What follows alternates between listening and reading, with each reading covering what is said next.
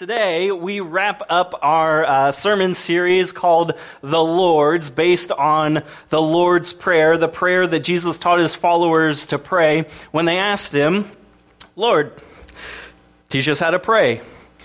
And this is what Jesus said. He said, When you pray, pray like this Our Father who is in heaven May your name be made holy. May your kingdom come and may your will be done on earth just as it is in heaven.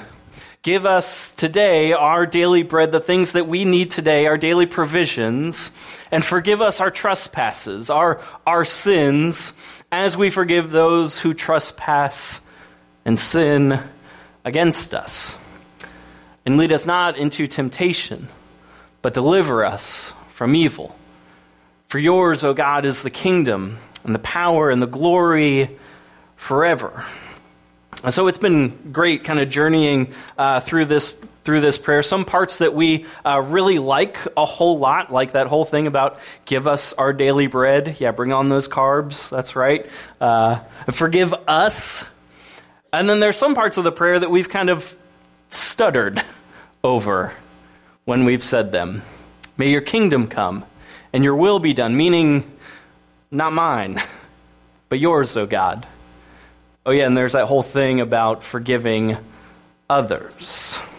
But today we, we come to the part of the prayer, the, the kind of last part of the prayer, um, that's really sort of confusing to us. Lead us not into temptation, but deliver us from evil. Lead us not into temptation because, well, we can find it just fine on our own. Thank you very much, God. We don't need your help for that. I've been down temptation road so many times. I know exactly where to go. I got this one. That's not what Jesus is saying in the prayer here, though, okay? Opportunity comes once in a lifetime. You've heard that, right? Temptation comes once in a minute. We all know the way to temptation all so well because we are not tempted by that which repulses us. We're not tempted by that which repulses us. We're tempted by that which reels us in. So, my oldest son, he doesn't like chocolate. I mean, y'all, I don't know what's wrong with the boy. Pray for him, okay? But he, he, doesn't, he doesn't like chocolate, and, and, and it repulses him. But you set some fruit snacks in front of him, and watch out, you might lose a finger. But his daddy, you set some brownies in front of that man, whoo, it's on. Mm hmm. Oh, yeah. Yeah, it's a it's a done deal. I'm I'm a glutton for brownies. I'm a glutton for chocolate. There's a reason why uh, people named chocolate desserts like sinister things, like the devil's food cake, right? Just because it's oof, so good, it's bad for you. I'll admit, I don't always have self control. I'm, I'm not always God guided. I'll, I'll admit that. And don't shake your head at me because I, I know you ain't always either, okay? But I know that about myself. I, I, I, know the things that, that want to reel me in. I, I, know the things that, that lure me in, that entice me. I, I know my appetites. And no one is more vulnerable than the one who lacks self awareness. No one is more vulnerable to temptation than the one who lacks self awareness about the things that, that lure them in, that, that entice them, that, that draw them in. You see, we each, we each have our own kind of signature sins. We, we each have, have something that, that tempts us, or a few things that, that tempts us. We have our favorite temptations, and temptation doesn't look quite the same in you as it might look in someone else. Chocolate is one of mine. And it's, it's just one, okay? I'm, I'm not perfect, but we're not going to go there today. Let's just stick with, with brownies, all right? But for some people, chocolate doesn't tempt them at all. It, it repulses them, but you give, some, you give some fruit snacks to them, oh yeah. Or you give them a little taste of power. Or you go through their internet browsing history and you see what tempts them, what their appetites are.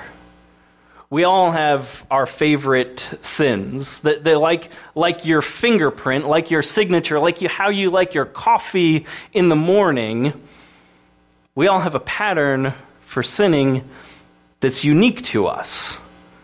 That we don't get tempted by the things that, that repulse us, but we get tempted by the things that, that try to reel us in. See, we don't, we don't sin at random. If, if it was random, it would be called a mistake, but, but our pattern of sin is oftentimes deliberate and predictable and catered just for our appetites. And here's what else might just kind of startle your mind a little bit is that our temptations are often compatible with our unique gifts. Our temptations are, are often compatible, kind of go hand in hand with the unique gifts that God has given us. Let me, let me explain that a little bit more. So, extroverted people have the gift of, of inspiring and encouraging others. They do a great job at it. But they might be a little bit prone to gossip if they're not kept in check. On the flip side, introverts, they have a great gift of, of listening and, and providing wise counsel, but they're not kept in check. They can be prone to become just passive enablers. Those who have a love for, for teaching and, and knowledge and, and discovery and sharing that with others, that's great. They can also be prone to belittle and try to one up other people if they're not careful. See, our temptations they come from within us. Temptations come from our own appetites. And our appetites, if they're not kept in check, they'll overcome our deepest and our greatest values that we hold so dear to us. You see, we all, we all have appetites. There, there's no denying that. We all have appetites. We have appetites for, for good stuff and for bad. We have appetites for, for food, of course. We also have appetites for money and sex and fame and recognition and affection and envy. And the list goes on and on. But appetites, appetites, they're never fully satisfied. And so anyone with, with a high school boy knows this to be true that the larger you become, the larger your appetite becomes as well. The larger you become, the larger your appetite becomes as well. You see, we don't outgrow our temptations. That, that's, that's a common misconception is that, well, when, when I just get a little bit more spiritually developed, a little bit more spiritually mature, then, then I'll just outgrow temptation. Well, that's not true. Actually, Jesus who was a spiritually grown man, was tempted many, many times. Being tempted isn't a sign of being spiritually immature, but in fact, I would say that, that recognizing that you are being tempted is a sign that you have matured spiritually. Because the one who's most vulnerable to succumb to temptation is the one who lacks self awareness. Yes, I, I, know the way to temptation. I've been down that road before. And so, God, I know I'm heading in that direction. Deliver me from it, lead me away from it. So, here's what James says and James, now, this is James, the brother of Jesus. So I think we have it on, on good authority that he kind of knows what he's talking about when it comes to temptation. Because can you imagine having Jesus as your older brother, all the times that you'd be tempted to like cover up the bad stuff that you did and, and get out of it, you know, oh, Mary, Joseph, don't, don't worry, Jesus, you know, we're all fine here. I'm, I'm sure he came to temptation a lot. But he says this, James chapter 1, he says, When tempted, no one should say, God is tempting me. For God cannot be tempted by evil, nor does he tempt anyone. Okay, that's just an important note that, that God does not tempt you. He's, he's making that clear. God does not tempt you. you tempt you. We just got to clear that up before, before we move on. And so he continues, but each person is tempted when they are dragged away by their own evil desire and enticed. Then, after desire has conceived, it gives birth to sin, and sin, when it is full grown, gives birth to death. We are tempted when we are enticed. We are tempted when we are enticed and drug away by our own desires, by our own appetites that we have. In other words, our appetites, our, our desires motivate our temptations. And our temptations can become manifested in sin. And you can read the rest of the scripture. You, you know that it doesn't end too well. You see, our, our appetites can either rule over us or we can rule over them. Our appetites can either rule over us or we can rule over them. And, and where you are at in life and where you will be in life, I think largely depends on how you manage your appetites. And so, how, how do you stop this temptation train from, from just totally ruining you? I mean, how do we rule our, our appetites, our desires, before they rule over us? Well, think of it this way Have you ever made the mistake of going grocery shopping on an empty stomach? Or you've gone out to dinner without eating the whole day, and all of a sudden, everything just looks amazing. Everything just looks delicious. That when you're hungry, that when you're empty, everything begins to look appetizing. And so you end up coming back home from the grocery store with a couple extra bags of chips, one of which is half empty by the time you pull into the driveway, right? Because you just couldn't wait another minute.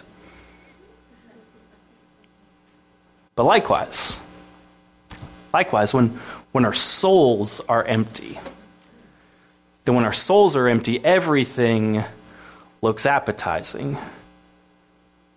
That when our souls are empty, sin begins to look appetizing.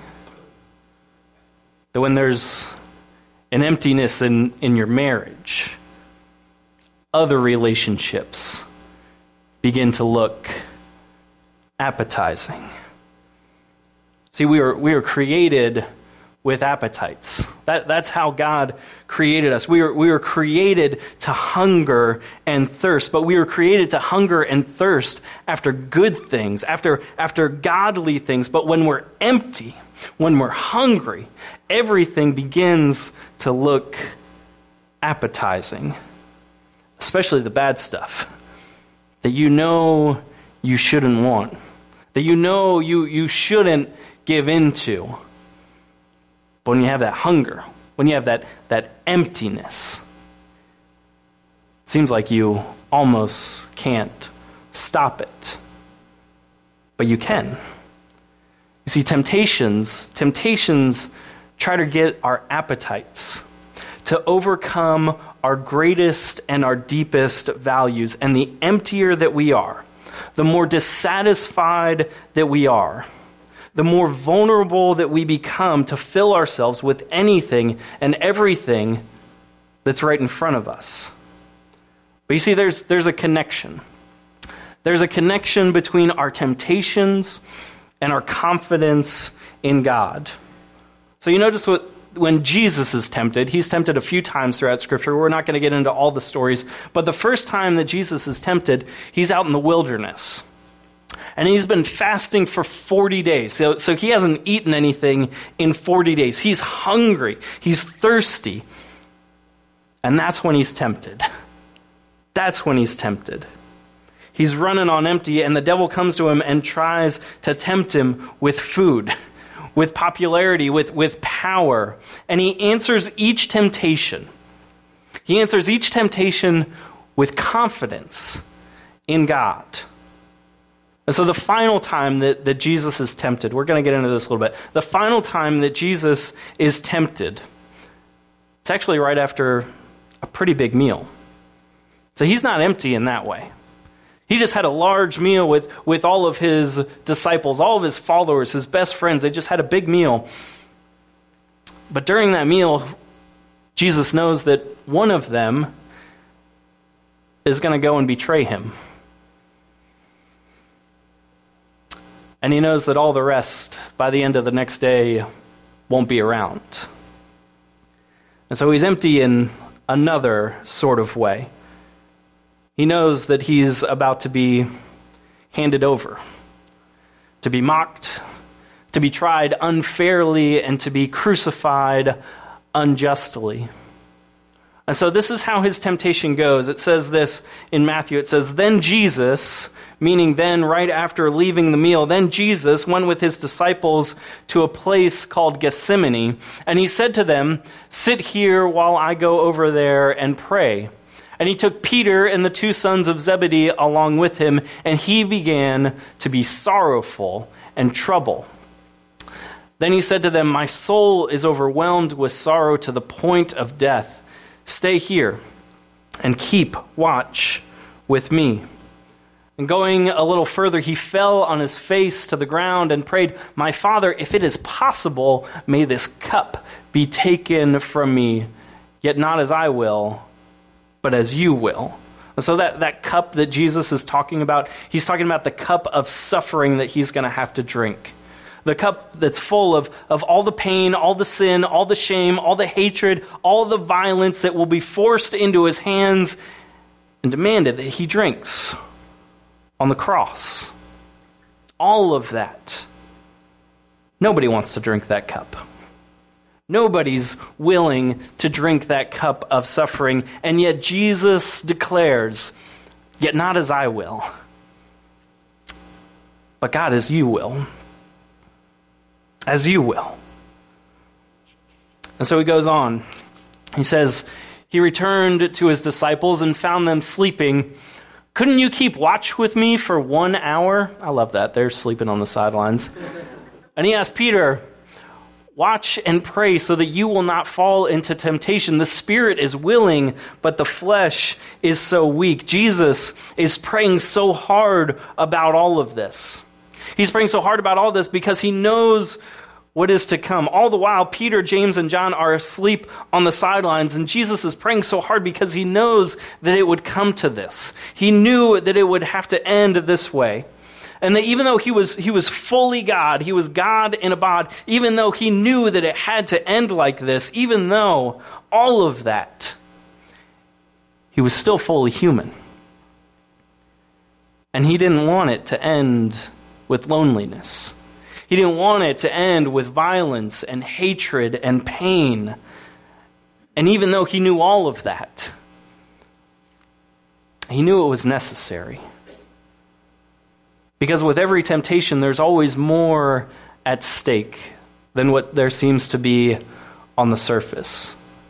There's always more at stake than what seems to be on the surface. And, and so Jesus is torn here. He's torn between himself. The spirit is willing, but the flesh is so weak. There's a connection between our temptation and our confidence in God, and Jesus knows this. And so, watch what he does. He goes back a second time to pray again. Even though all those bums are asleep on the sideline, Jesus goes back again with confidence in God to pray again. He says, He went away a second time and prayed, My Father, if it is not possible for this cup to be taken away unless I drink it, may your will be done. When he came back, he again found them sleeping because their eyes were heavy. I love that detail. So he left them and went away once more and prayed the third time, saying the same thing. Then he returned to the disciples and said to them, Are you still sleeping and resting?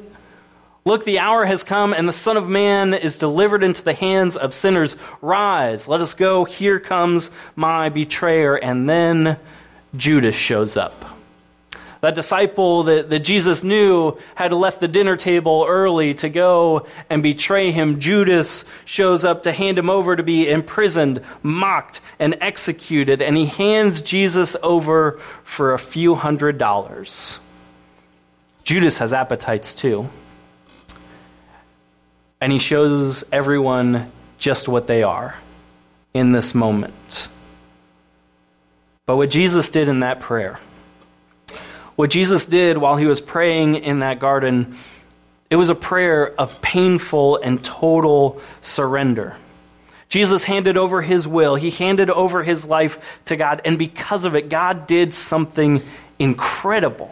God did something incredible through this moment. So you remember how Jesus taught his disciples to pray that, that kind of last line lead us not into temptation, but deliver us from evil. You see, Jesus, Jesus didn't pray that part of the prayer while he was in the garden. He didn't say, Lord, deliver me from evil. No, he said, Make this cup pass from me. But not my will, Lord, but, but yours. He didn't pray to be delivered from evil. Instead, he prayed a prayer of surrender. And he was delivered right into the hands of evil. And we gave him our very worst. But Jesus, Jesus came out the other side in victory. Jesus was delivered into evil so that we might be delivered from it. He was delivered into evil so that we might be delivered from it. He was delivered into the thick of it all, and he defeated it so that we can claim the victory through him. Through his resurrection, we can claim that power and that victory. He was delivered into evil for us so that we could boldly pray for deliverance, so that we could boldly come before God. Say, Lord, I need your help. Deliver me. We read Hebrews 4 already. Let me, let me read that again. It says this Hebrews chapter 4. For we do not have a high priest, that's talking about Jesus. We do not have a high priest who is unable to empathize with our weakness. But we have one who has been tempted in every way just as we are, yet he did not sin. Let us then let us then approach God's throne of grace with confidence so that we may receive mercy and find grace to help us in our time of need. Jesus, you've been right where we are. Jesus, you, you know the struggle. You know it all so well. And Lord, you know, you know us as well. And so we have the boldness to pray, deliver us. Deliver us from evil. For Lord, you looked evil eyeball to eyeball, and you overcame sin and death, so that yours now, yours now is the kingdom, so that yours now is the power, so that yours now is the glory forever and ever. That when we surrender to God our temptations, we claim a greater future than we could have ever possibly imagined. That's what Jesus does in the garden. He surrenders he surrenders that temptation to God and claims a greater future, not only for himself, but for all of us. I love this. N.T. Wright says it this way He says, To pray, deliver us from evil, is to inhale the victory of the cross. Whew. To pray, deliver us from evil, is to inhale the victory of the cross, that it's over, it's final, that when we pray, deliver us from evil, we have the confidence of that because Jesus has already overcome it. Jesus has already faced evil and defeated it. And even though it seems like it's still hanging on, it's lost its grip.